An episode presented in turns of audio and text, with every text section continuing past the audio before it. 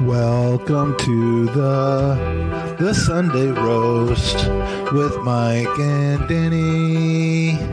This is Danny and this is Mike and we're kind of strange. We're in the tub and we drink a lot. At least one of us does. This is not Mike's body, but that is Danny's, and that's really gross. Thanks for watching the Sunday roast. We love our fans. And here's Danny's mom. His name's Michael. Is it? Yeah. Oh, there you go. And he's a Jew. You can tell he's a Jew. Look at him. Ask him him. who's his daddy. Magical moment. I can almost taste Danny. it's so close I could almost taste him. And now, the moment you've been waiting for. It's the Sunday Roast with your hosts, Magic Mike and Danny the GFP.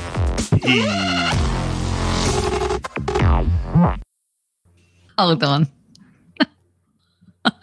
All I can say is that I need to up my game on the Highbury Squad intro for next season. No, lower your game. Just give up on your game. That's how we managed. He managed to do that. There is no game.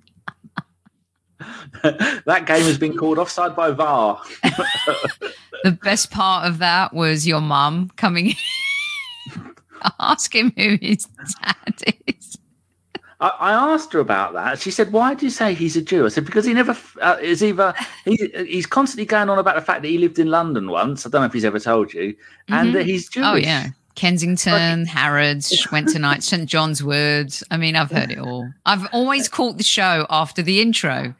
So today I got to see it in all its glory. And my goodness, my eyes and my heart and my soul will never be the same again. It is. Uh, if if people didn't know, with me this tonight, it's ten o'clock here. It is three o'clock in the afternoon in LA. It's the wonderful Sophie from the Highbury Squad. How you doing? Doing good. It's actually 2 15, eight Oh, hours. of course it is. It's eight hours. Not. Like, Yeah. It's not winter anymore, is it? You had a little Yeah, batch where you were seven behind. Yeah. So yeah, and only, in the uh, last five weeks, I was 10 hours behind. So that was always a challenge. That was crazy. But here we are. So that, do you Yeah. tell people what you've been doing for the last few weeks? Because five, you've been home away from home for what four and a half weeks. Yes. And I'd like to add that I will let the squaddies, if there are any of them in chat, I think there are some of them, but Oh, Mike's I- come up with a name for our lot for the Sunday roast. You lot are now Oh. officially roasties. the roasters, the roasties. How shit is I that? I think based on the old school news of the world connotation with the roast, and maybe the oh. roasters. Oh, there's so many things wrong about this. I don't know how we're going to get through it. But it's going yeah. wrong in every direction. It's a nightmare. so tell us about your, your your leaving home and then being away for so long.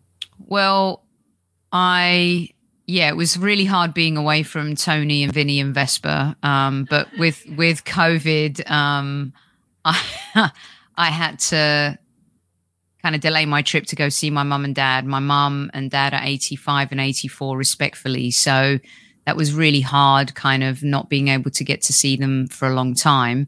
So And how, then some- how long were you there before you noticed you had it? And how, did you were you allowed to go and grab them at any point?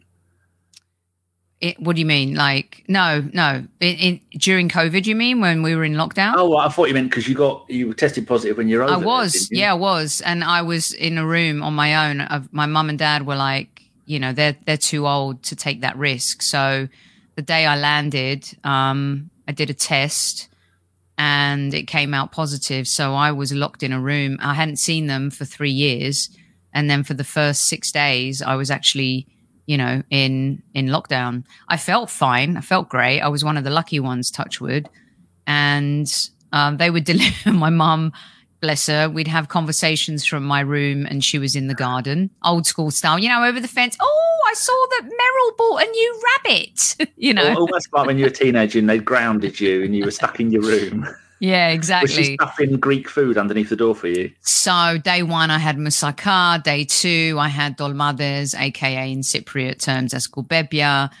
Um, you know, Cockney Turk and Harry knew exactly what was happening.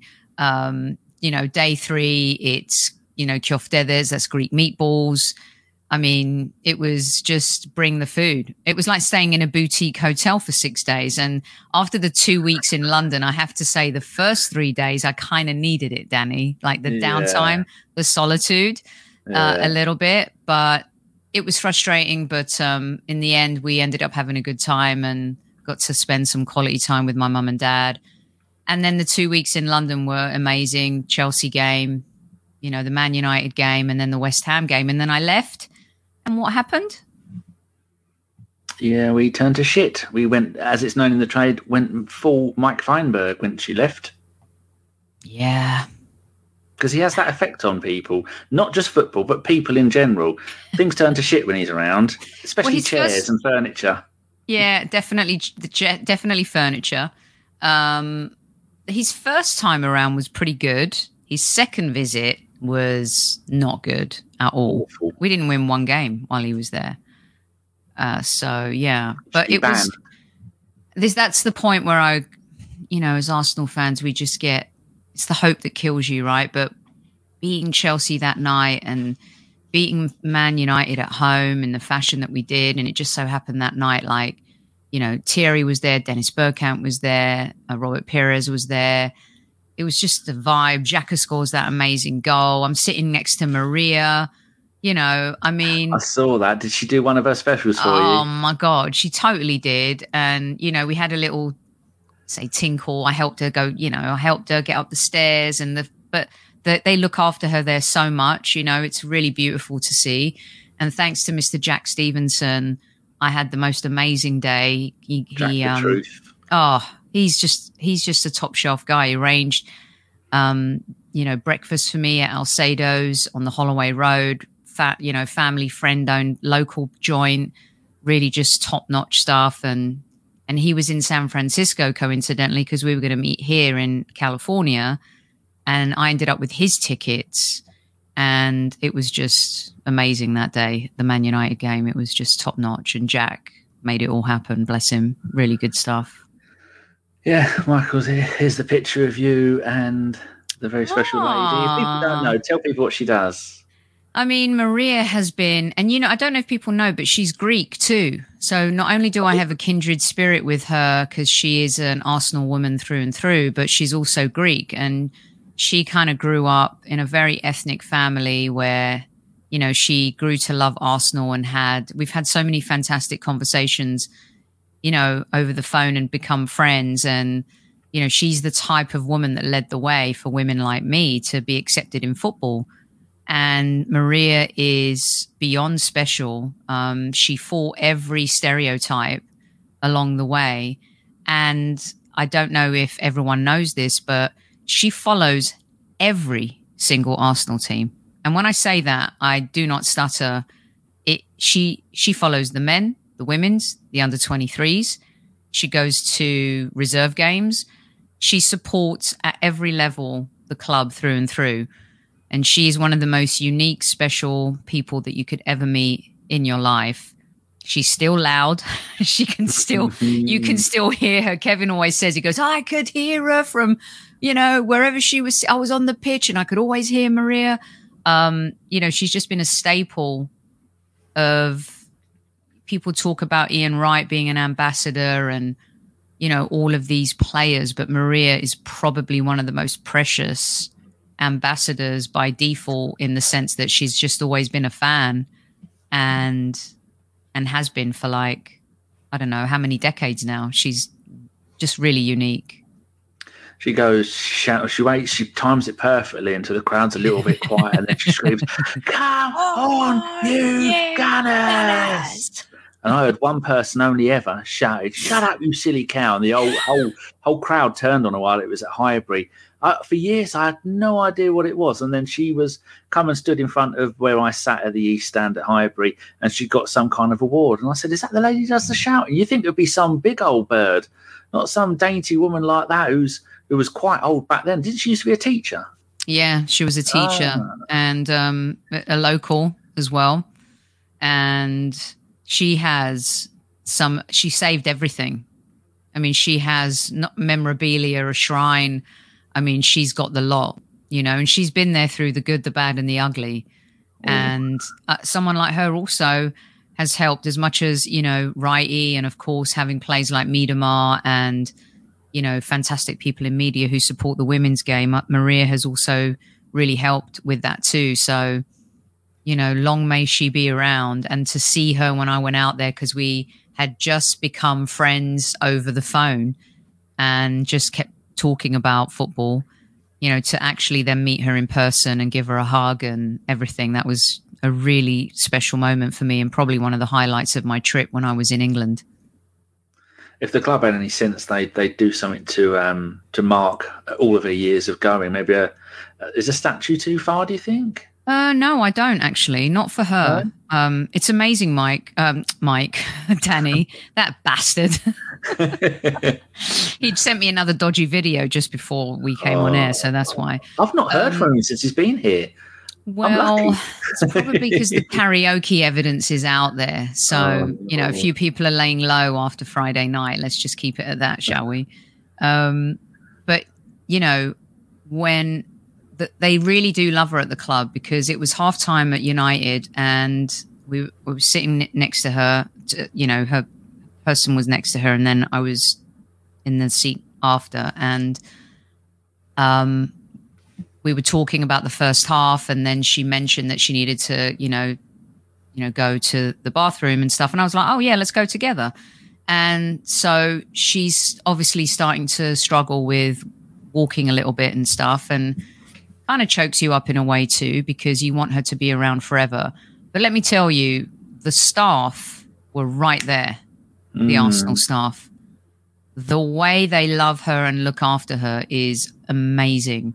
And you know she is really taken care of when she's at the stadium when she gets in how she gets out everything. And i i really that warmed the cockles of my heart to be honest with you to see that because she really deserves it Uh, that's uh, I didn't realise how much the Arsenal do for people with needs. I mean, I've been going for years, but I don't need anything until you read Dave Seager's book, um, Arsenal. I know he changed the title of it. Is it Arsenal for everybody? arsenal for everyone yeah yeah, that and uh, hold on oh, oh, she's got the book. Gonna go and get it. Hello, uh, Demsek and Phil and Mark and Brady and CM and Mike Hertz. I have just seen Rambo, the latest Rambo film. Mike Hertz, fucking ruined by Mexicans yet again. You're still in my bad books. Um, hold on, Here I'm it is. The... Uh, do you want me to sign it? Because I'm in it, aren't I? i have this is a very special signed copy that we're going to give away on the show Oh, um, dave has signed it but someone else has signed it and i'm not going to reveal it i'm Ah, going to do something special do you you might know who it is I think I but- do. He was signing it. I've not even seen the picture of me in it, or did he take it out? Am I still in it? no i thought you were in it Yeah, it's, a, it's meant to be a picture of me with Sean on my lap. Yeah, I thought I'd seen you in it Uh, because I, I also had, uh, you know, Dave had shared a few chapters with me before it uh, it came out. Um, but it's wonderful. It's a it's a great book, and you know, it really underlines the community not only in the UK but around the world as well. So yeah, I I just I have it there because I read a I try and um, I've almost you know I read a chapter when I'm looking for a little bit of ins- Arsenal inspiration where I want to throw my memorabilia and my kit out the window and You're burn it. it all. oh, man, I'm not taking it anymore. like today. But anyway, yeah.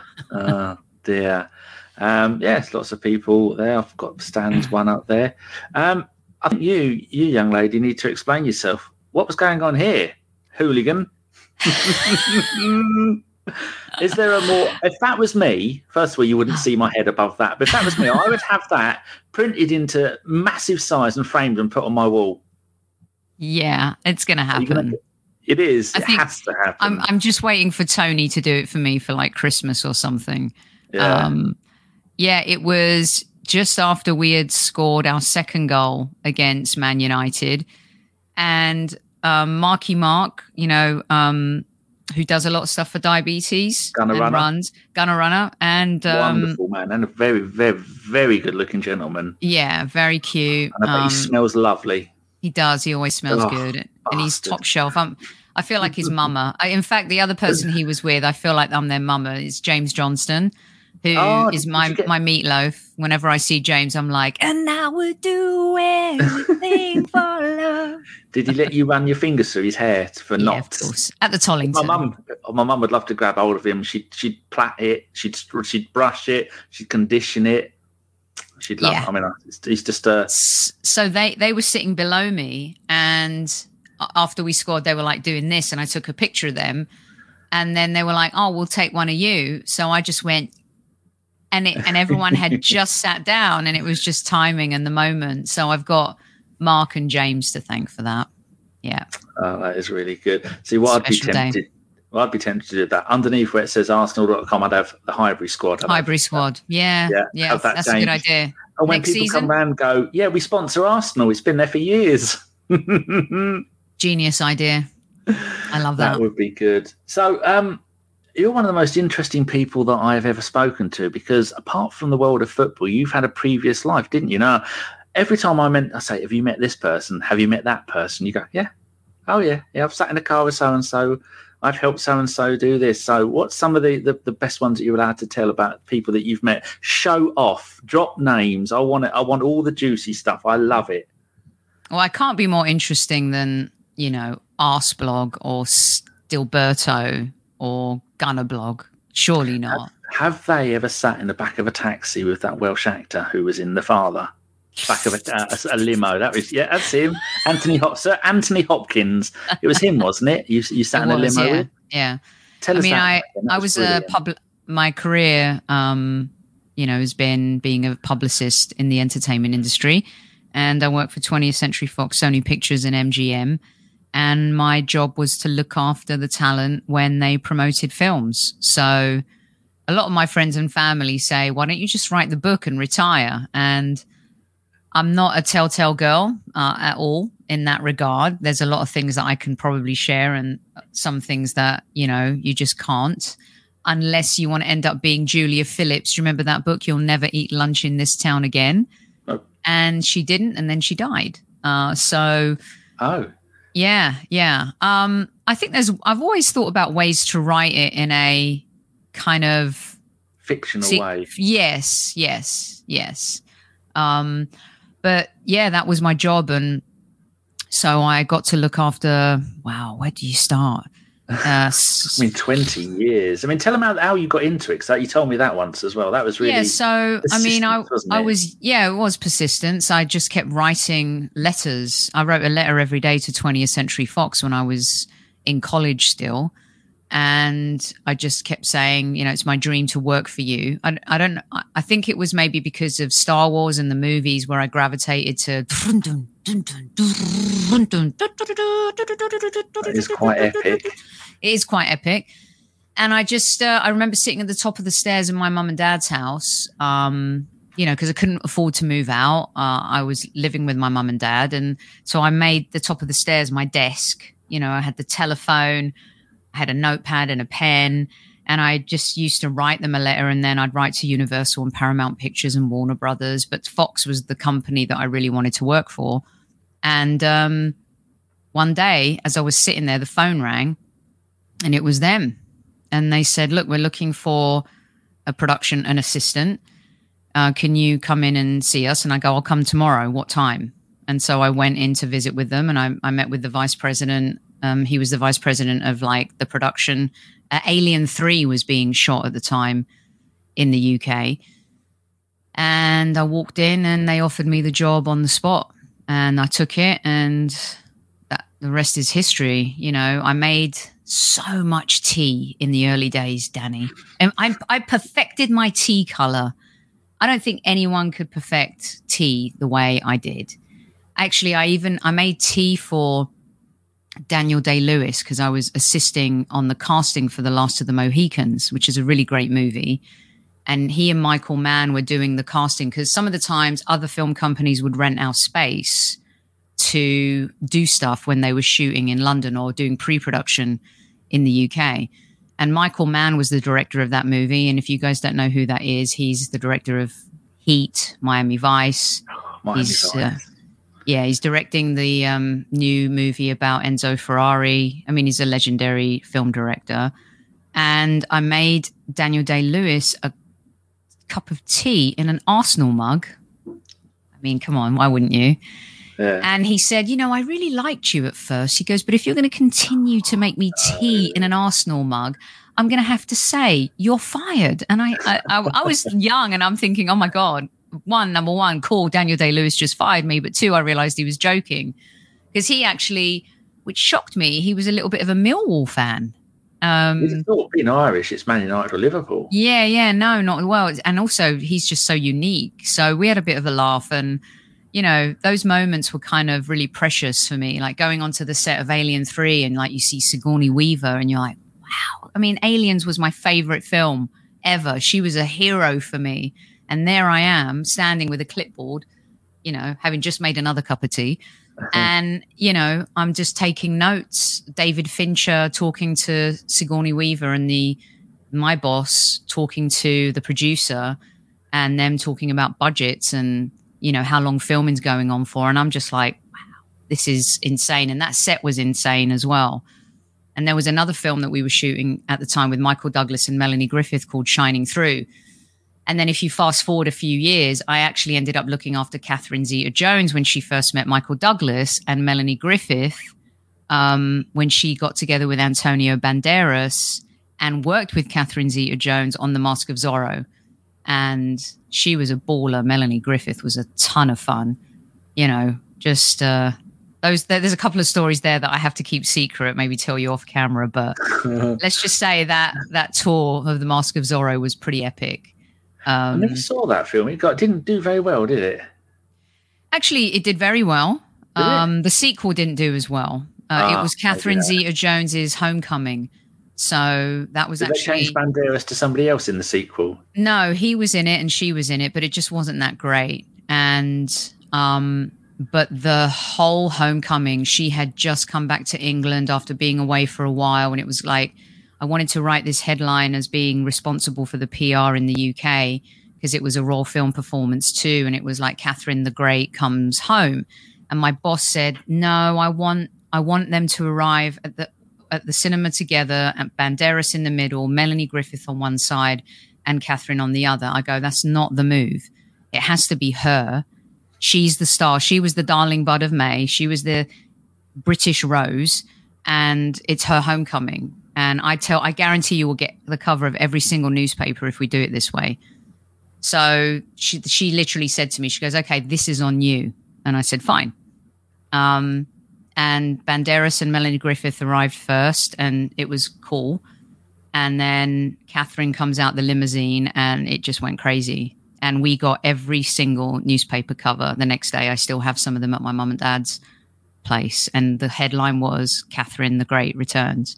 And it was just probably one of the highlights for me as a publicist who set out to to kind of execute a strategy and it worked, you know. And she was a darling. Talk about darling bud of May. She was a darling. She was absolutely a delight to look after and beautiful. Absolutely beautiful. I went I think I could tell this story. I went to she was having a pre-premiere event at in her room at the Lanesborough Hotel with her whole family. The Welsh contingent just descended on London, and they were like a cack, as you can imagine, drinking champagne, eating canapes, Danny, just having the best time ever. And I knocked on the door just to make sure everything was okay. And she opened the door, and she was dressed minimally. And I was like this for the first time. Like you, you know, you have to be stoic, and I just, I think I was like this. I mean, just breathtaking. You know, it was like that scene when she first comes into the Mask of Zorro on the horse, and you're like, oh my God. Michael Douglas saw her in that, and he said, I have to marry this girl, which he ended up doing, of course. They did, and still are, aren't they? They are, yeah, yeah. And um, when I drove her off to the airport, she was actually going to Deauville, and um, that's the first date she ever had with Michael Douglas after that premiere, which was kind of crazy. And Yeah. he was a dish in his time, wasn't he? Oh yeah, Michael Douglas, what a dude! He could, he could play the rich guy so well, the, the the edgy. I mean, what an actor! top shelf. Loved him from the streets of San Francisco too. That was just a top Yes. shelf show, wasn't it, back in the day? I often see that when it's rerun on ITV four, I think it is, and uh, he looks so young in it. I know what film I was thinking about. They did one Cowboys and Indians one, and they played an Indian, and I think it might have been um, Brad Pitt. They had the the white paint going across his eyes, and it cost an absolute fortune, about 10, 15 years. Tonto, is that it? Uh, The character he played? was that the one? There was a. Oh God, I remember seeing that in an open air cinema in Athens and walking out thinking, "What is this crap?" Yeah. Um, If anybody in the chat knows, do put me out. no, my was that. Val? Kil- it was Val Kilmer. I, I think know. it was Val Kilmer and Michael Douglas. Look it up, you guys. It was. Oh no, Michael Douglas wasn't in this one. Oh, no? Oh, okay. No, it was uh, you know the old uh, the old cowboy. Oh, films. Legends It of the was- Fall. No, no. Um, oh, it's annoying me. Someone's gonna have to find it in the in the chat and tell Who's me in what it? it Who? Tell me. Brad Pitt and who? I think it's Brad Pitt. I always get Brad Pitt. There's a couple of those I always get mixed up. And rather than having played having the cowboy as the main character, you had the the bloke playing the Native American. You had the white paint going across his eyes. It's a Johnny. Oh, Johnny Depp, maybe. That's annoying. Yeah, not sure. Yeah. So, have you been in any films? Uh, If we pause them, can we see you in anything? No, I did a favor to a friend of mine many years ago on a one of Angelina Jolie's first ever films with Jonny Lee Miller called Hackers. Um, my one of my best friends, Nan, was the casting agent for extras, and so we ended up in the Lloyd's building of London, and um, I'm in the background, but you really can't um, make me out too much. Uh, no, so no, not really. And The I always Ranger. preferred being you're the Lone Ranger. Yeah, that was a dud, wasn't it? That movie. That was- Yes. That's Yeah. what I was thinking of. So, have you had chances to be in films then? Yeah, I have, but I always enjoyed being behind the camera and doing that that work. Like I've always wanted to be a producer, like make my own content and stuff. And I, I think that's why I love radio so much because there was no visual; it was just voice. And to keep people engaged, you know, just with a voice, I thought was always a really tough but interesting medium to tackle. So I started doing that in the early 90s in on London Greek radio, which still goes today on 1033 FM in London. It was the staple station for the Greek community. And they wanted to do a show aimed at second and third generation Greek. So they let us speak in Greek and English and um, started doing that and did it for a few years. And that's where I kind of got into covering Arsenal a little bit. I used to get to go to games at Highbury as well. Um, So, was this I was before, before you moved to America? yeah, this was before. I mean, I was I was a supporter of the club then, but then when through the radio station, I used to get to do a few bits and stuff. So I always loved the medium of radio, uh, and I just always loved the idea of creating ideas that would help kind of move projects along. Which is why, you know, let's say I worked on a film called Minority Report you know, with Tom Cruise, and it was my job was my responsibility to come up with ideas of how we're going to promote that film from a PR perspective, not only in the states but also, you know, across 53 markets and licensees around the world. And that for me was the thrill that I really enjoyed doing that, even even though I had pissed. Oh, I just remembered I pissed Tom Cruise's people off. Yeah. Did you see him without his shoes on and then pat him on the head and call him little boy? I imagine he is a pain in the ass. You know what? Um, he's a gentleman. I've met him twice. I met him when I worked on Minority Report, and he was a gentleman. And I met him when I was head of PR at Columbia Pictures in the UK, and he and Nicole Kidman were shooting Eyes Wide Shut in London for Stanley Kubrick.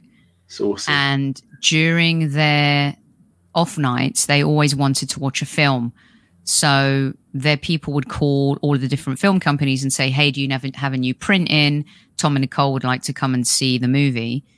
And um, there was a film I was working on at Fox at the time called Great Expectations with Ethan Hawke and Gwyneth Paltrow. And we had just gotten that in, and they said, Yeah, we'd love to see it. So I went to meet them at the theater where they were going to see it. It was just, you know, um, just the two of them. And I remember sitting there waiting for them, and it was a very windy London night.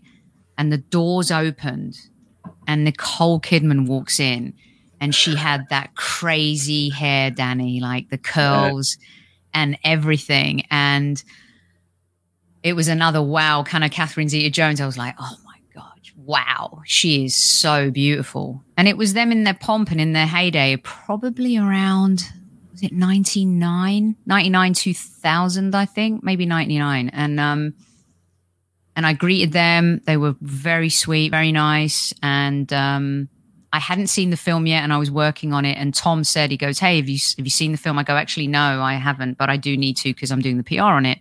And he, he's like, why don't you watch it with us? No, I'm busy. I was like, did, did Maverick just ask me to watch a film with him? I mean, did he? um, and I was like, cool. Yeah, sure. You know, I'll, um, I'll watch the film. So I went into the theater and I sat all the way at the back so they could have their privacy and sit at the front. And he literally was like, What are you doing all the way back there? Come down here. And then, you know, halfway through the film, I'm like leaning like this and I'm thinking, Oh my God, in a movie theater and I'm watching a film with Tom Cruise and Nicole Kidman. This is so cool. I've not had a few, I've not, that's happened to me two or three times. Once with him, and the other time was with Anthony Hopkins, no doubt about it. But that didn't happen to me often. Um, but that was pretty cool. That was a pretty cool moment. Hated the film, but loved the, loved that experience. Um, Brady's Banana um, asked, um, "Did you work on? Oh, here we go. True Romance." With one of the I most iconic intros songs in it, that you can just listen. Is it Hans Zimmerman did that music? Yeah, for that? yeah. I did- absolutely I did not- I did not, but a friend of mine worked on the PR for that in the UK and had a blast doing it. Um, in fact, he had worked on not that Tarantino directed that one, but I think he produced. Did he? Was he one of the producers on that? I think he, he- wrote it and then sold it, and that's what paid Yeah. for everything. I only know because he was on Joe Rogan recently. Otherwise, I'd have had no idea. But I think he sold it, and that made him enough money to go and start making his own films. Yeah, and my friend Daryl worked on you know Pulp Fiction and Jackie Brown and you know uh, a whole host of Tarantino's films when they came out in the UK. But that was those films were fun. I remember when he started working at when Buena Vista was formed. So it was like when Disney kind of went adult, if you like, and Miramax kind of kicked in.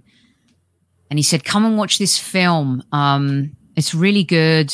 I don't know if it's going to make it, but there's a there's a the, one of the guys in it who wrote it as well is going to be there, and it might be fun." And I'm like, "Sure, fine, why not? I'm not doing anything tonight." So I went to see it, and ended up being Good Will Hunting. And at the end of the, the Oh, screening, wow. at the end of the was screening, Ben tears. Ben Affleck um, was there and kind of did a Q&A and stuff like that. Those are the things I really loved, like those moments in the industry. Like when I first started working at Fox, um, I was like, wow, I get to watch a film during the day and give my thoughts and feedback on it. This is amazing. And I remember go, and I'm showing my age a little bit now, but I am 50. I'm going to be 51 kids. Hold You're my not. hands up. No, you're not. Yeah, no, it's true. can't be. Um, and I remember they said, We're going to go watch a film. We're looking at bringing out at Christmas. We're not sure how it's going to be perceived, but we kind of like it. Went to see it. Film was Home Alone. And, you know, it was, Wow. you know, and then another time, I'll never forget, um, we go down to see a film and it was actually not our film. We had just passed on the film. And then they're like, we've passed on this, but we're going to watch it anyway because we have the print. And I, we were like, okay, fine. So we went to see it. Actually, Sean Connery watched it with us because Sean Connery had an office in our office. And I remember someone What went to take a piss That was when he was younger. Oh my, Oh my god, God. stunning. and someone someone went to take a piss during the film and the door kept opening and the light came in and um Sean Connery shouts out, Well, someone shut the bloody door.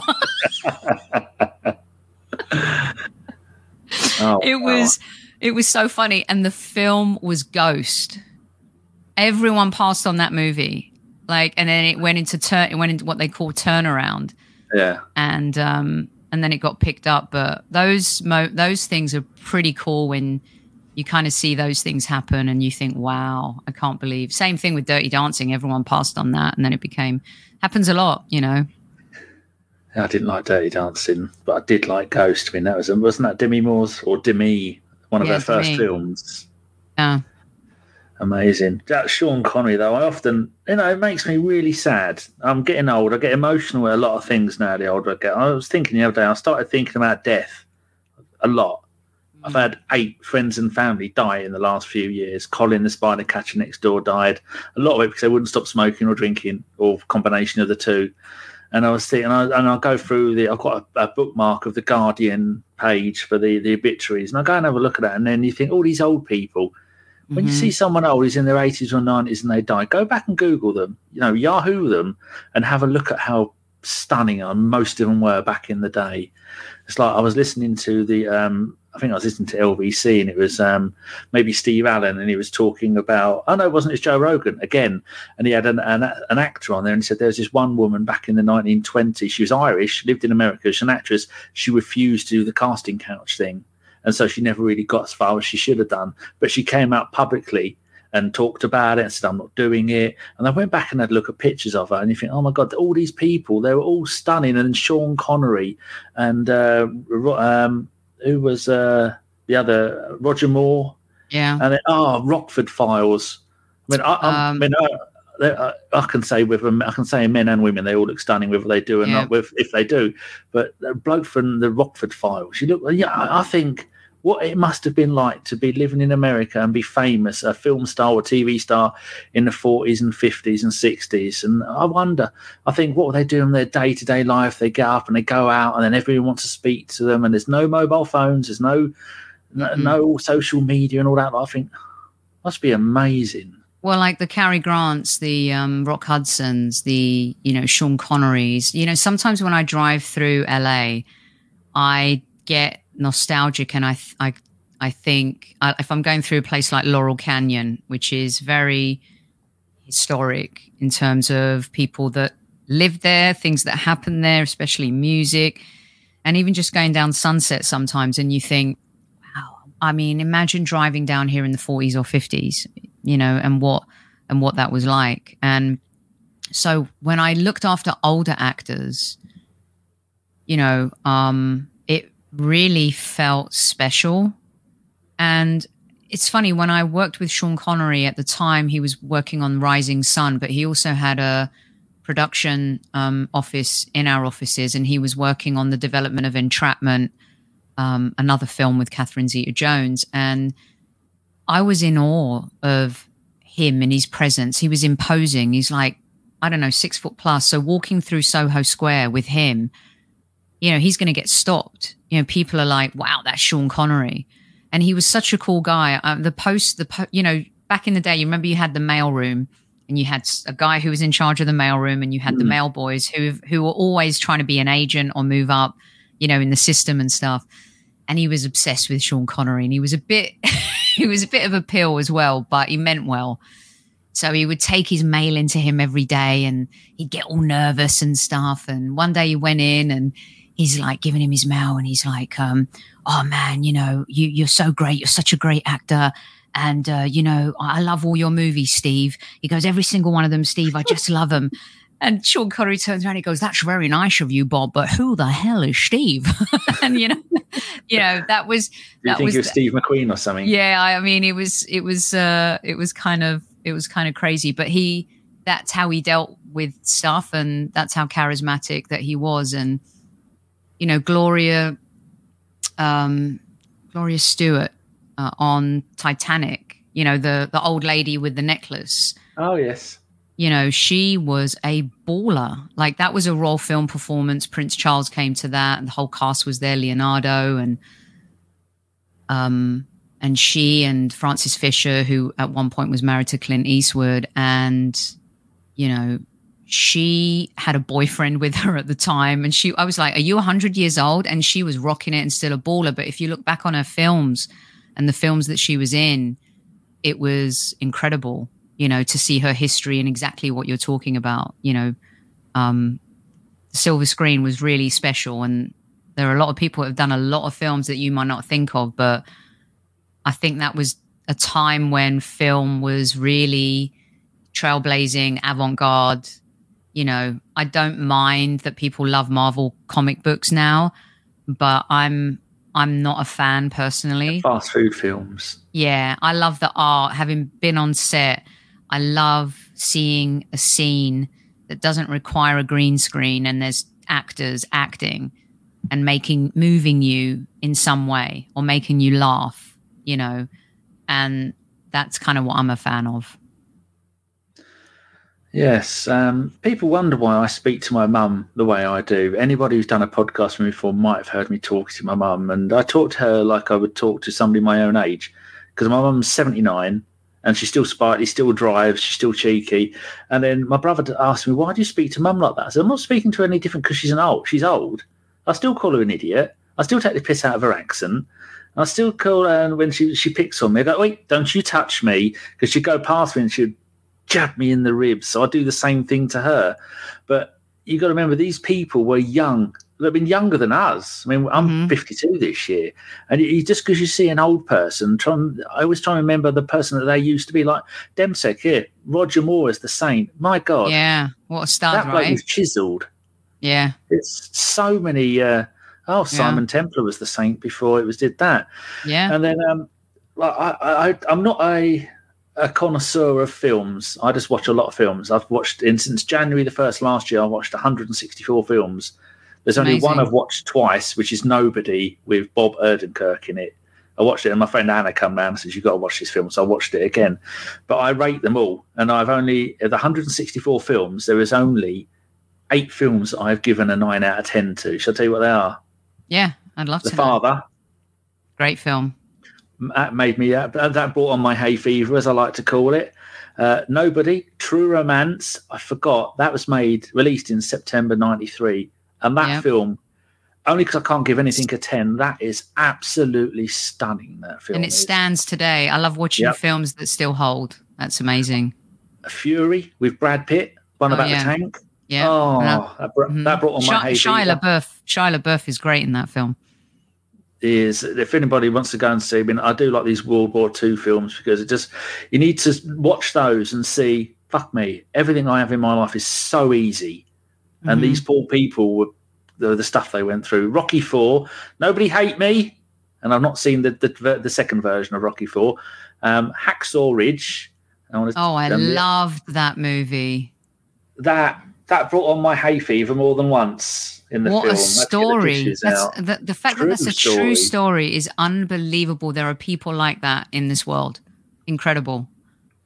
And the, uh, the the other one that got a nine out of ten, The Greatest Showman. I don't see that one. You've not seen it? No, I'm saying I can't see where the 10 came from on that one. Oh, it's a nine. All those got nine. I can't give anything a ten. I, I I play the soundtrack. I mean, my music choice is awful.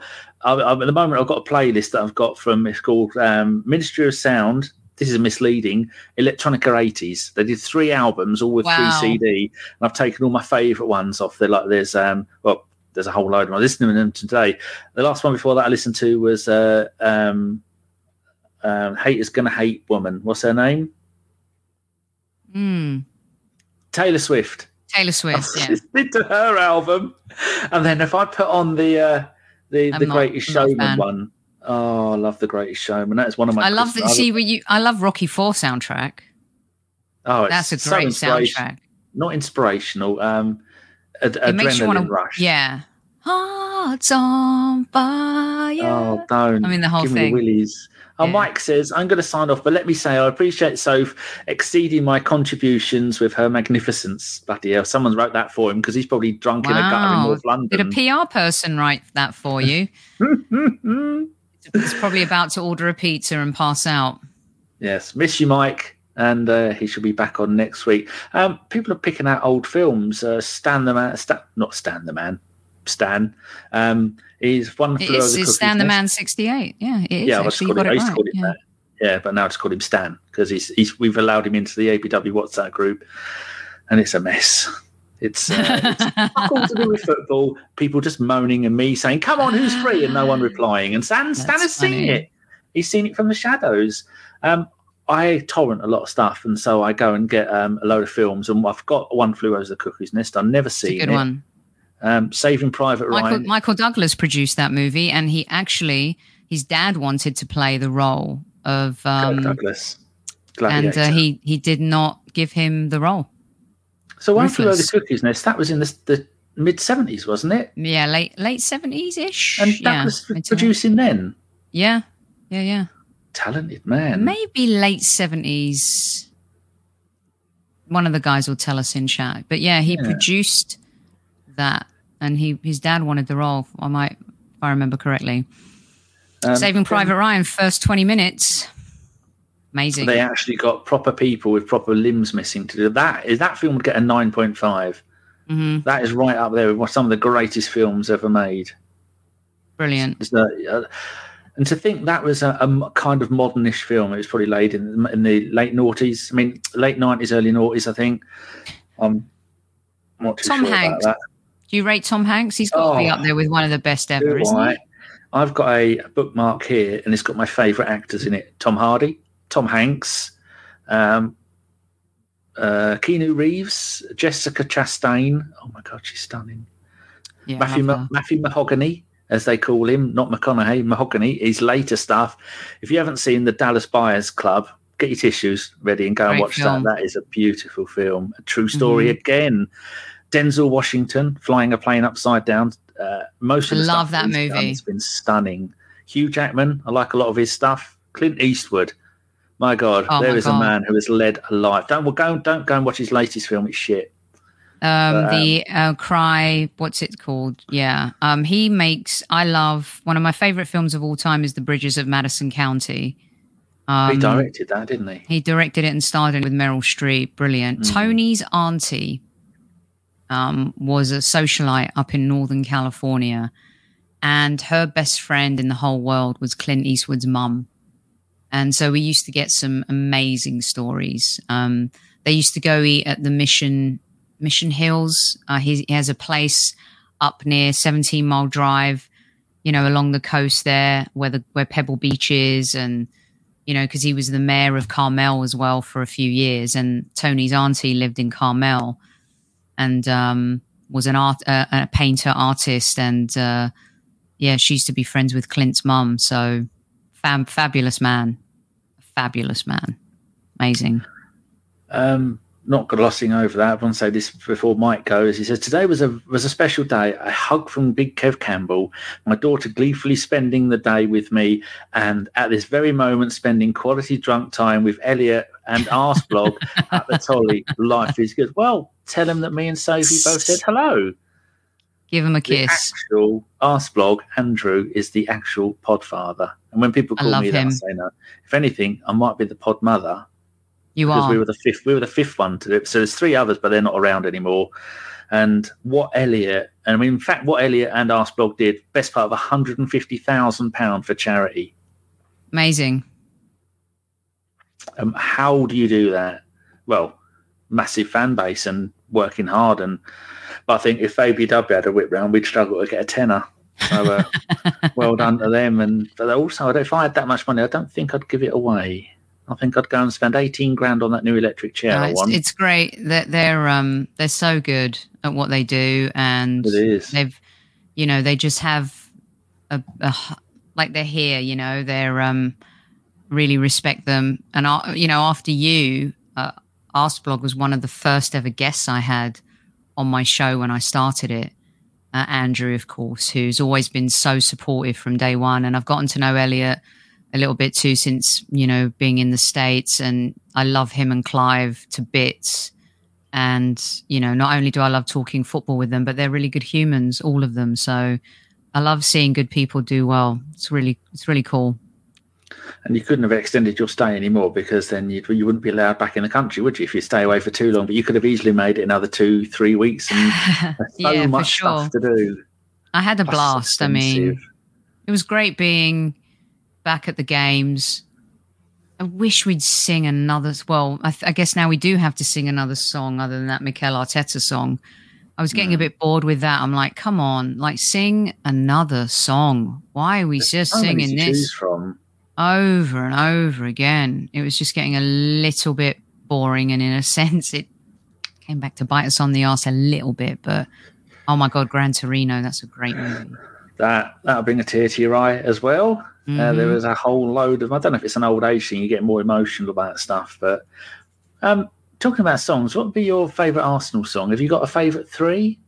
Um, my favorite all time is he's blonde, he's quick, his name's a porno flick, Emmanuel. Another seventies reference. That is that is sheer genius to ever come up with that. who, who came up with that? No idea. I mean, Um, I don't think anything comes close to that. It doesn't. Do you? Isn't that the greatest song ever? It is well the Newcastle one for Philippe Albert. Philippe Philippe Albert, because everybody knows his name. Or when the, one of I the stewards at Highbury used to walk, he, he had a thing for wearing cowboy hats, and he'd walk past from the west stand to the east stand via the clock end, and the, whole clock end would start doing yeah, and start doing The- that as the poor the- bastard walked by. the other song I just love the most, and I had to switch my phone off today because I have a lot of relatives and friends who are Tottenham fans, and I kind of started going, and then I'm like, wow, I've opened up Pandora's box here, and I just shut the box. But honestly, when I'm feeling a bit blue, I just went on YouTube and I played this today because something they can never take away from us doing it twice. But we won the league at Shite Hart Lane has to be up there with the best of them. And when our fans sing that in unison and with such voice, I love it. I absolutely love it. It's the best. Um, Loki's got a good one. We love you, Freddie, Ready? because you got red hair. Uh, that was that was an absolute brilliant one as well. I mean, the walking in a Bergkamp Wonderland, where the podcast got its name from, that's another great one. And we were the first to really start that one, don't you feel? Like other teams cottoned onto it, but I felt like we were one of the first to. There's only one. Dance-" yeah, and then that's the way yeah, though, isn't it? They all yeah, yeah. everybody nicks each other's ones and slightly adapts them. But I think for me, the peak of it was the the early Arsene Wenger days. We had a different different sort of uh, fan go to the football. It was more grungy, more dirty. Um, everything was cheaper. There wasn't so much on telly, and it was the very end, probably up until the Invincibles. That was towards the end of football being proper a, f- a f- um, hmm a thing you if you wanted to see it you had to go i mean maybe even 98 might have been the end of that because Yeah. uh, now it's become it's just everywhere there's too much Yeah. Well, look, the the song that Stan just put up in the chat, you probably our fans will probably get in trouble for singing that today, considering how soft everyone has gotten. You know, it was uh, um, when we I don't even know. My old man said, "Be a Tottenham fan." I said, "Well, but you're a." it's the best. And you can say all the words Oh, can I on your channel? yeah oh, of course you can yes um I mean, Oh. Arsblog makes a point of uh, making saying the c word as often as possible and he's one of the Yeah. at he's at top of his game doing doing just fine. Doing just fine. he's, Uh, he's I- not doing too bad is he No, not at all. Uh, Archangel said, he goes, I was really enjoying this show until you started talking about Arsenal. yeah, we, we do nothing but talk about Arsenal. How long do it? We were saying on the show today, it was me, Stan, and Carl, and we said, "Oh, looking forward to a break from football." And I said, "Yeah, Carl, yes, Stan, but how long? When you're looking forward to a break from football, but how long will it be before you start missing it?" You went about a week. How long for you before you start going? There's nothing to do. I've I got think nothing this- to do. I think this season, um, because I get busy doing LA Galaxy stuff, not that it's the same, of course, it's just different. Um, I think I'll survive for a couple weeks and then I'll be like, okay, when does the new season start? but with the women's Euros coming, um, there's there's that to look forward to. I think it's going to be a brilliant tournament. I really do. And uh, but yeah, it right now we're jaded, and we're going to do our end of season review show tomorrow. And I think after two weeks, I might start jonesing again. But Hmm. I am looking forward to a few days off. You know, it's been a gonna be weird. really like blood sucking season. it's been at times yeah i just thought oh, i can't go through this again there's actually been a couple of times i thought i don't even want to get out of bed to watch the game usually when we're on our run of three or four shit games in a row. But um, I have confidence it's going to change, don't you? Next season, a decent summer like last summer. Yeah, but a decent summer like last summer is the same summer. We need a little, we need to crank it up a notch summer. I don't mind getting another Tomiyasu or another Ben White or another Ramsdale, but the point is, is that you build around those players with even better players. Like, you know, we need a couple of world class players. Every top team has them. Even Tottenham have two. And that tastes like vinegar coming out of my mouth, but it's true. But they're both 30. They've not got They are, left. but they're, they're, you know what? Um, the way people look after their bodies, new medicine, new technology, they've got at least two, three years strong in them. They look after themselves, those two.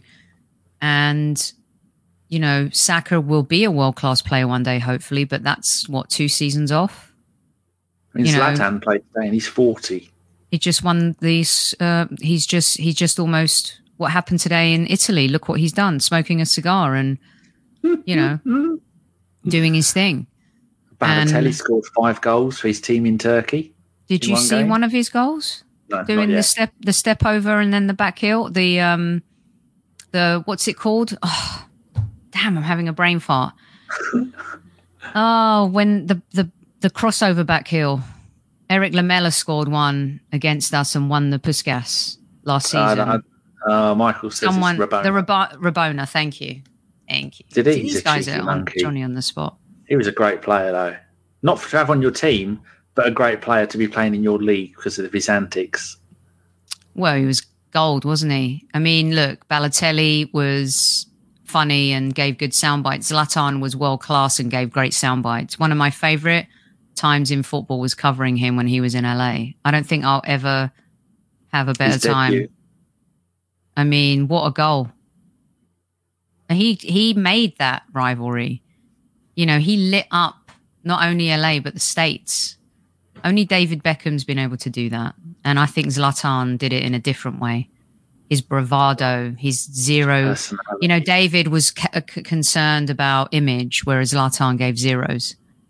I'm and surprised that he, he managed to. Uh, he came back, didn't he? He played for Man, did he, Man United, Yeah. and then And then he got if, Milan.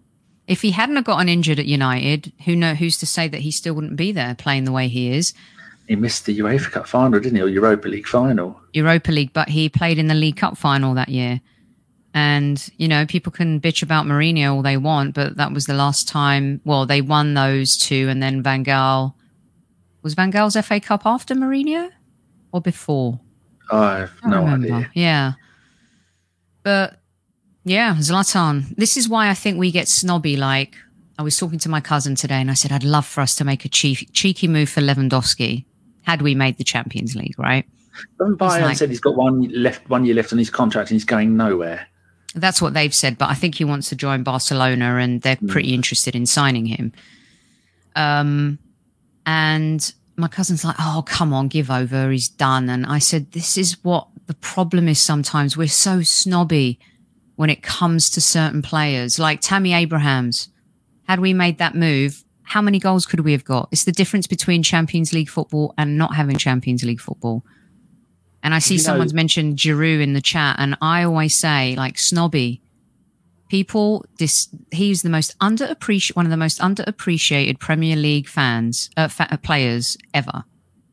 Giroud, and we've never really replaced him and what he brings as a Plan B, let alone a had a Plan A. system that we had a system that worked. You needed someone for the corners who's going to come up and uh, header it in. And, and so Arteta loved- having- Yeah, but Arteta loved playing through Kieran Tierney and crossing it into the box, right? How many times? 155 times in a game. Did you know this season we have lost six games by a single goal and we drew three games? So that's nine games. And if we'd have had a player who'd have scored one goal in any of those Exactly. nine games, we've um, any of the draws or uh, any of the goals in one of the other ones, all it takes is two goals and we'd have finished above them. Two goals from a striker in nine games. Any, anyone could have done that. The number of players that are out there that haven't played this season for clubs because they don't want them, they don't fit in. We could have gone out and got two, three, four loans in the in the January transfer window. Make it very clear you're here to the summer. Now come in here and make everyone see how good you are. Even if we'd have got I know he tapered off and stuff, but someone like Weghorst in our team with our players could have made a difference coming off the bench. Tammy Abrahams could have made a difference, but Chelsea were never going to do business with us, you know, with him. January, we let Aubameyang go, which I completely agreed with. We scored 21 goals in December when he was benched, you know, but you have to bring in someone who's going to replace what he wasn't, let alone replace him, but what he wasn't doing. And, you know, Kev says it on our show all the time as a striker as well. I mean, look who's our top striker this year and how many goals they've scored. 12, Saka. Yeah. And Emil Smith Rowe's next. And then um, Gabriel Magalhaes is after, scored- and then Martinelli, right? He scored five go- league goals this season. Laka got four. Gabriel, um, the the centre back one. How about this? This is is this just how football's going to go in the future? Mbappe, if Mm. people don't know, he was meant to go to Real Madrid, 130 million, I think, something like that, and he opted to stay at PSG. And uh, they put out a list of all the stuff that he'll be doing. He's got a say over the other players. What who comes in over the manager, who's the director of football, so Pochettino, and uh, who's the um, the Brazilian director of football. I can't remember his name. Um, so Oh, Leonardo. terrible. Leonardo, that's it. Yeah. How can how old is Mbappe? Is he what twenty five? How can a player with twenty five, 24, I think. same age as my child, and I wouldn't let her do I wouldn't let her do the online shopping. And this bloke's going to be having stays at a football club just so they can keep him. And that does that show a complete lack of ambition from Mbappe to stay in, quite frankly, a shit league where he only Uh, has to play half the games a season to win the title. Does the pirate listen to this show? Just asking he for a friend. Uh, No. yeah, didn't. No. Okay. Um, I find that to be distasteful.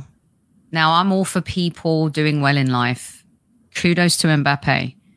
You know, from where he's come from and what he's achieved, and at such a young age, being part of a winning team at international level, and you know, rising to the heights, being the the, the Prince of Paris. But one of the things that I do like about American sports, I know that we don't have relegation or promotion here, and towards the end of the season, it can get a little boring.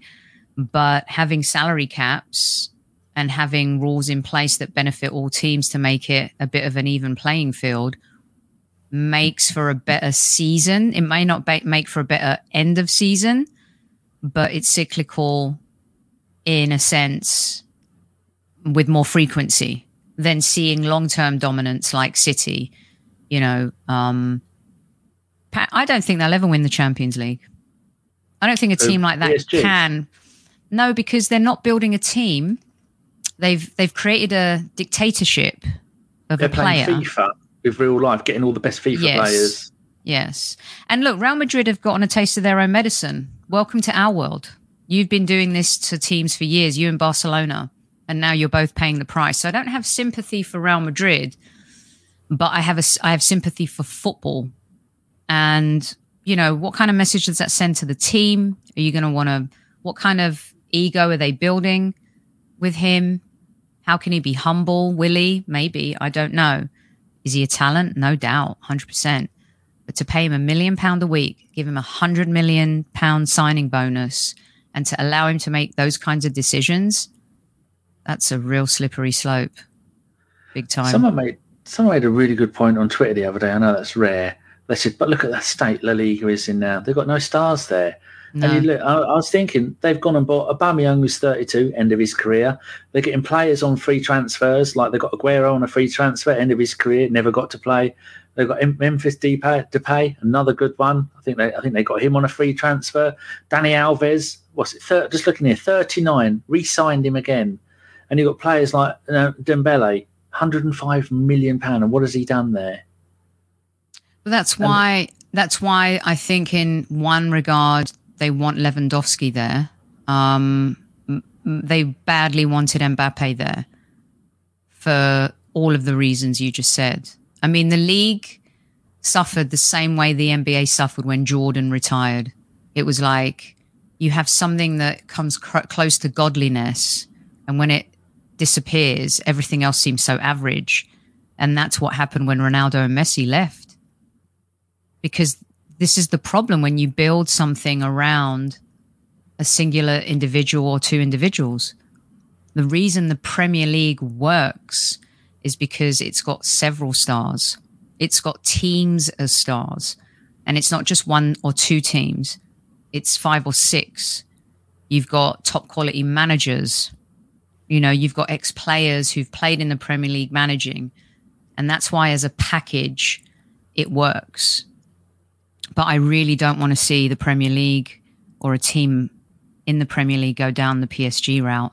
That would be catastrophic. Not that it isn't like Haaland, a half a million a week, Danny. I mean, how old is he? What has he done? Yeah, it's been a Dortmund fan I've seen this season. That remember when when Thierry Henry played, we were magnificent. When Thierry Henry didn't Henry didn't play, we struggled because we were used to give the ball to Henry. It will do everything, mm-hmm. And that's mm-hmm. how it's going to be for Haaland. They've just had a season and a half of not really playing with a striker. Now they're going to have to adapt and play and change their style again. But I suppose with Pep still in charge, you have got a a, a plan. They, they've got somewhere where they're going to go. But with, with PSG, it's whatever's hot at the time. I'll have him. Oh, new manager, He won the league and they get lost. How many times have PSG had managers that have won the league and then sacked them because they, they ain't won the Champions League? Exactly. And it's got number, nothing to do with Liga. Look at the number of. Uh, you can sum up PSG by looking at Neymar out of the 38 league games a season, how many does he play? Half of them? Well, look what happened with Sergio Ramos. How much were they paying him and how many games did he play this season? God, and Donnarumma. I mean, they just want, want, they want everything. Oh, there it is. I'll have this person and I'll get him on a free. And they just go, there's no, there's no consequences. There's no budgeting. And then you, you look at some of the other teams, like the my team, Caen, C A E N. They're they're floundering in the middle of uh, of League Two. Chris's team, Lorient, they finished one place above. And uh, Jeremy Smith, uh, journalist friend of ours, his team Metz, they went down in the last minute on the last day yeah. or the last few minutes on the last day. They got battered. Think, this is why they want a, a, European Super League because then you can get all these teams, they can take all their money. You know, I think that maybe football might be better off if all the big multi-billion pound teams all fucked off, and then then we might get our game back. But unfortunately for us, Arsenal will probably be one of those teams that fucks off. But then he got the Euro, the, uh, the Champions League in two seasons' time, a group of 16 teams. What the fuck is that about? Well, this is all gearing towards that coming back, isn't it, Danny? I mean, if anyone thinks the Super League's going away, it's not. It's just, they're just trying to say they're trying to, but obviously what happened, is the fans spoke out, but now gives them an opportunity to retool it in a way that is digestible for fans. But it's it can't go away. They've invested too much time and and money in that. And and adding two more teams or adding however is it two two teams to the Champions League? Um crazy. You know? Just I'd like the World Cup. They added more to the World Cup. It dilutes the product at the end of the day. I'd say to people, this is what I think is going to happen. There's a YouTube link I've given you there. Do yourself a favour and go and watch it. It's a one hour and 36 minute documentary called Once in a Lifetime The Extraordinary Story of the New York Cosmos. And you oh. see such power, such levels of parity, maybe they're not the right words, of what's mm-hmm. happening with PSG, with Man City, with all these these teams and all these. Um, so if you're at home, go and have a look for Once in a Lifetime. Just look, it's a free one and a half hour documentary on YouTube. You've, I take it you've seen it, Soph. Yeah, I had the pleasure of interviewing the late great Carlos Alberto. Ah, um, the Brazilian who, manager mm-hmm, who played for the New York Cosmos and became an ambassador for the New York Cosmos, and got to talk to him just before the Brazil World Cup. Fascinating conversation. I'll share it with you. You know, mm. he talked about Messi and Neymar and Ronaldo. He never thought Brazil would win the World Cup at that time. But you know, Was the time the seven one semi final. Yeah, loss. Yeah, yeah. And it was just fascinating listening to his take on football. You know, probably played in one of the greatest teams, international teams ever, scored one of the greatest World Cup goals ever. And this, there was a purity about that. And, you know, he was part of a Cosmos team that was Galacticos, right? That was the time where all the sexy superstars came to the states to play. Mm. Um, but it didn't. It didn't. Short term, it was fun, but long term, it didn't didn't work out, did it? you go and have a look at the. I mean, even if you look on Wikipedia, sometimes like we had uh, George Best went and played in in the um, Mhm. M- um, NASL North American Soccer League. They had uh, an indoor and then they had uh, an outdoor one. But you're looking at 1971, four and a half thousand average attendance. Next year, 72, 4,200. 1974, 3,500 average for the New York Cosmos. And that was 1974. By 1978, 47,500. 79, Yeah. 46,000. And then a few years later, 84 down to 12,000. And then that was it. Two years of magic. I mean, Beckenbauer played there. Um, a lot of a lot of players went, and it was just it, you have to have sustainable models, right? Which is why some Arsenal fans believe in the structure of our club and what we're doing or trying to do. But there's sustainability, and then there's stubbornness as well, right?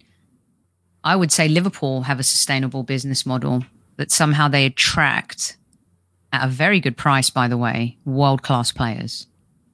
Like Diaz is going to be a superstar at that team. Mm. Everyone thought when they bought Mo Salah, he was sloppy seconds, Chelsea reject, even though he hadn't been at, he went to another league before he came back to the Premier League.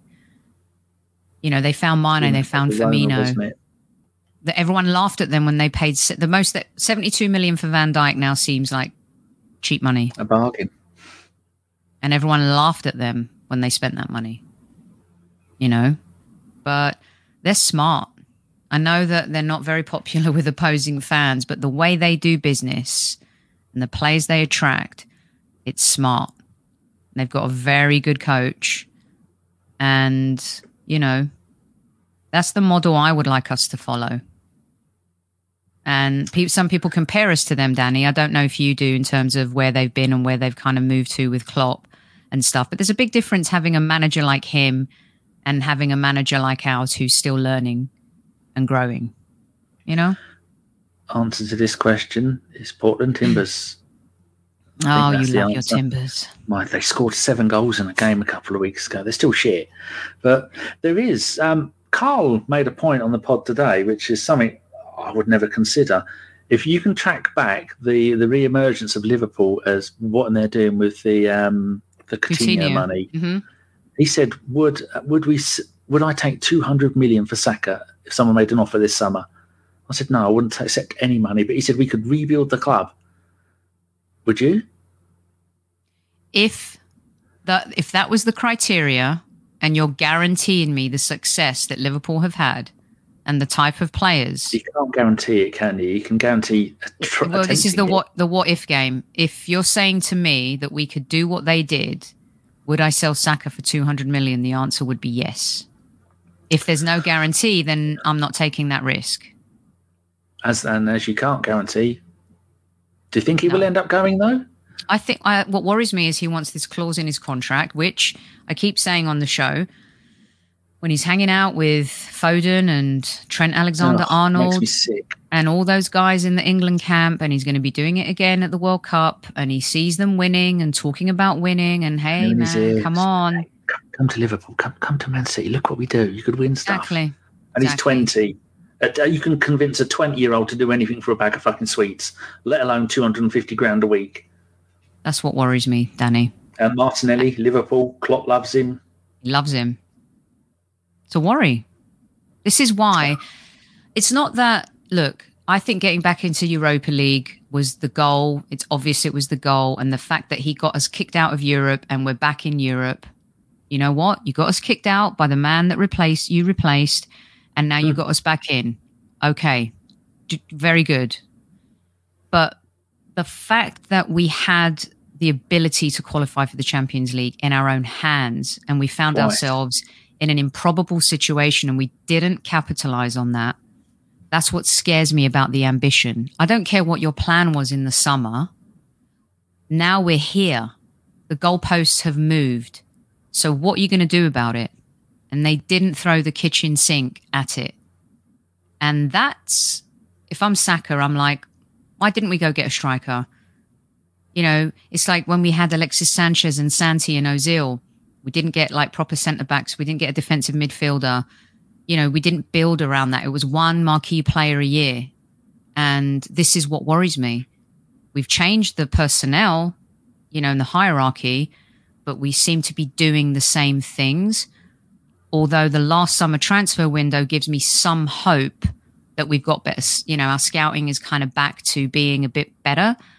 But at the same time, you can't keep doing the same thing without elevating the game. And that's what the Champions League was going to do for us.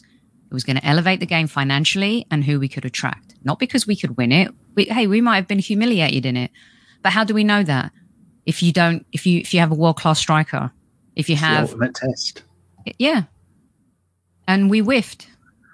We had the chance to build, uh, build on the squad. And, you know, we didn't. We didn't. Yeah, Moss said, I've seen him in your chat before. Um, Moss said Sports Talk, uh, talking about Beckenbauer and Pele all came to NSL, NASL. Um, Insigne, Shaqiri. Shaqiri was a weird one going there. Chic- Chikorito at your lot. Chicharito's playing for my lot, yeah. Yeah, and actually, Messi. Chiellini. Chiellini just signed for LAFC. What a what a career that man's had. You ain't going to argue with him, are you? He, he, he is slower than Tony Adams on his slowest day, but still a magnificent defender.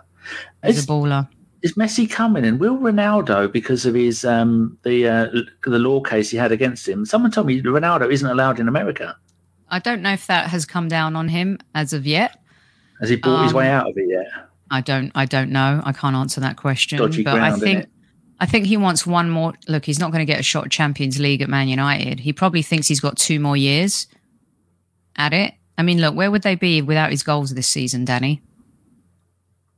Uh, that is that is the perfect. Like I say to um, I remember growing up all my life. I'm 52 this year. Most of my friends from about the age of 17, 18, 19, 20, all smoking, all drinking. Never smoked. I'm not really a drinker. Not been drunk since 90, 94. Had a couple of wild years. Uh, they're going to the raves for two years, but that's done me no harm. I mean, I can, I've got tinnitus, and I, I swear sometimes I've had helicopters landing in my back garden. On the day that England played Switzerland at Euro '94, I woke up because a helicopter was landing in my garden. Turns out it wasn't. It was the after effect of stuff. But apart from that, but and that's why I'm not ill. That's why I don't have any real. I mean, I've got a bit of arthritis in my shoulder, and I'm obviously sat down since the '90s. That's got nothing to do with it. The point is, Ronaldo has done that his entire life, and this is what you get, boys and girls. You look after your body, don't abuse it, and you will be fit and healthy, hopefully, until your late 40s, early 50s, maybe 60s. You see some of these people, and at the time, it may seem uncool and unhip to go, No, I'll have the celery. I've never eaten celery in my life. Or I'll just drink water. Or I'm not going to go and spend hours laying out in the sun. And then this is it's paying off. I mean, this bloke is magnificent at what is he, 37? Did somebody say?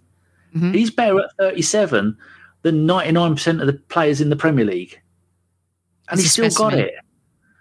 I tell Yeah. you, we're going to find out in years to come, Sophie. He's actually an alien from the future. He's take- when he's still playing football, when, when Stanley Matthews still playing at, was it 43? He, he can easily Yeah. be playing at 43. And Stanley Matthews wasn't even an alien. I mean, I know endurance wide Tom Brady doesn't go through the same thing Ronaldo does, but he takes hits. It's a different kind of oh, pain, Oh. right? Fuck, does he? He, he takes some smacks and think about how long he's taken those smacks for. But again, he's able to play until this age because of how he's taken care of himself. It may be boring, but it, has he picked a team yet? Is he going to be at Tampa Bay? He's going back to he's going back to Tampa. Yeah. Oh, I mean, what a. I mean, people who. I mean, I know I've been an NFL fan since the 80s when it was on Channel 4. I picked Miami Dolphins. I was mugged off. But that bloke to go and, and leave New England after they won the Super Bowl, then go to Tampa. I mean, what the fuck are Tampa? What have they ever done? They've won it once there. before. They have. that years years before. yeah. Yeah, with then to go um, Jon Gruden. yeah. Go there and win the Super Bowl with Tampa. The year after he left. Yeah. The very next year. The Crazy. stuff of and then I see the tweets going around joking about his mum saying that the the world the NFL teams need to thank his mum for making NFL so interesting. Is- Isn't his brother one stuff as well? N- no. He's Is the no. Isn't no. there two quarterbacks? He's got he's got three famous? he's got three sisters and he's the only son. Um two brothers, that's the Mannings you're thinking about. Oh, Peyton and Eli, Manning. Yeah, who both won two one. Super Bowls. Both won two Super Bowls each. Both retired now. Are Yeah. they? Yeah, I can only ever name two um, Miami Dolphins players, Dan Marino and Ricky Williams. And all I know about Ricky Williams is he gave up NFL to go and smoke weed. And uh, Yeah, who can really him. blame him? You're looking Yeah. quite tired. Should we wrap this up? Yes, that'll be. Uh, let's let's do that. Good. We, you know what? We an hour and twenty minutes has gone by, and who'd have thunk it? That that felt like it was five minutes. It is. And we didn't even get on to listing your favourite film. So I've got uh, next time Mike's Shawshank away. Redemption. Oh, no. One of the best. What a film! One of the all-time, all-time best. I'm We'll not even going to talk two. about my. Can do a part two this time. Make sure get you some caffeine in you. Make sure you. and I've mean, got more more celebrity stories for you as well. lovely, and you won't have been gallivanting around the world for the last five weeks. Exactly. How did all your letters go from Tony? She wrote you a whole stack of letters, didn't she? Did that help you get through it all? Yeah, one a day Wow. for every day I was away. And how many days did you read? And did, was there a tear? There were. She even cut pictures out and put them in like there were little cards, and there were some of them that had pictures of us or Vinny and Vespa. Um, you know, some of my favorite foods. I mean, it was unbelievable. It was, Was it been twenty odd years you've been together? Was it nineteen years or something? like that you two nineteen. been- Yeah, nineteen years. Yeah, I know you remember recently you tweeted about it. Wow. yeah. Still got that smile. Look at that little grin you've got. Still got that magic. right, we're going to go. Epic. Otherwise, uh, we're going to be here all night. Thank you very much, Sophie, for for joining Thanks for having me. Having has me. been wonderful. Uh, everybody knows who you are over at the so- the um, the Sophie Squad. Yeah, the Sophie Squad at the Highbury Squad with the magnificent Kev. In fact, Kev is such an. I said this on my show. Uh, the other day, would after we just after Everton won, and so they weren't going down. I just sent Kev a DM and said, "I haven't spoken to you a while. How are you doing?" Immediately he replied back, said, "I'm very good. How are you doing? I miss I miss talking to you or something like that." He loves this you, bloke won, prem- won won titles with Arsenal, and he Yes. replies to my DM. Yeah, David he Hillier loves doesn't you. reply to my DMs. He's like, No, he's he's terrible at writing back. He is. There, He I is, said it uh, out loud, Hilsey. but you need to get Kev and Hillier on. Those two are doing more shows next season because I know, want we- five it- hours. It's only um, it's because of Hillier's schedule and stuff like that. And um, but the, the. Tuesday ish club was one of my favorite things we started last season, and you know he kind of had other things that he had to do. So hopefully we'll get him back next season. Excellent. Maybe try and get Andy Linighan on if you need some plumbing advice. You know, you know who's going to come on is Go um, on. Ian Selley, bless him. He's going to come on and do a few. I remember asking him for to come on ABW. This is before he went. He was still playing before he went. Did he go to Dubai? Arsenal Dubai. This must have been about six years ago. I asked him. I said, "Yeah." He said, "Yeah, I'll come on." He never got back to me. and he's been to Dubai. He's got kids. He's come back here. He's doing something else. And he follows me on Twitter. He hasn't unfollowed me, which is amazing because if No, people don't know lovely me, fella. they probably think all that shit I tweet. I mean it. In fact, I've had to change my Twitter bio to I don't believe half the shit I tweet, nor the nor should you. I've had people unfollow me that I know, and they go, "What did you say that about cats for? Kicking a cat? I've got four fucking cats. I don't agree with Kurt Zouma at all." Anyway, down another line. Thank you very much, Sophie. You've been brilliant.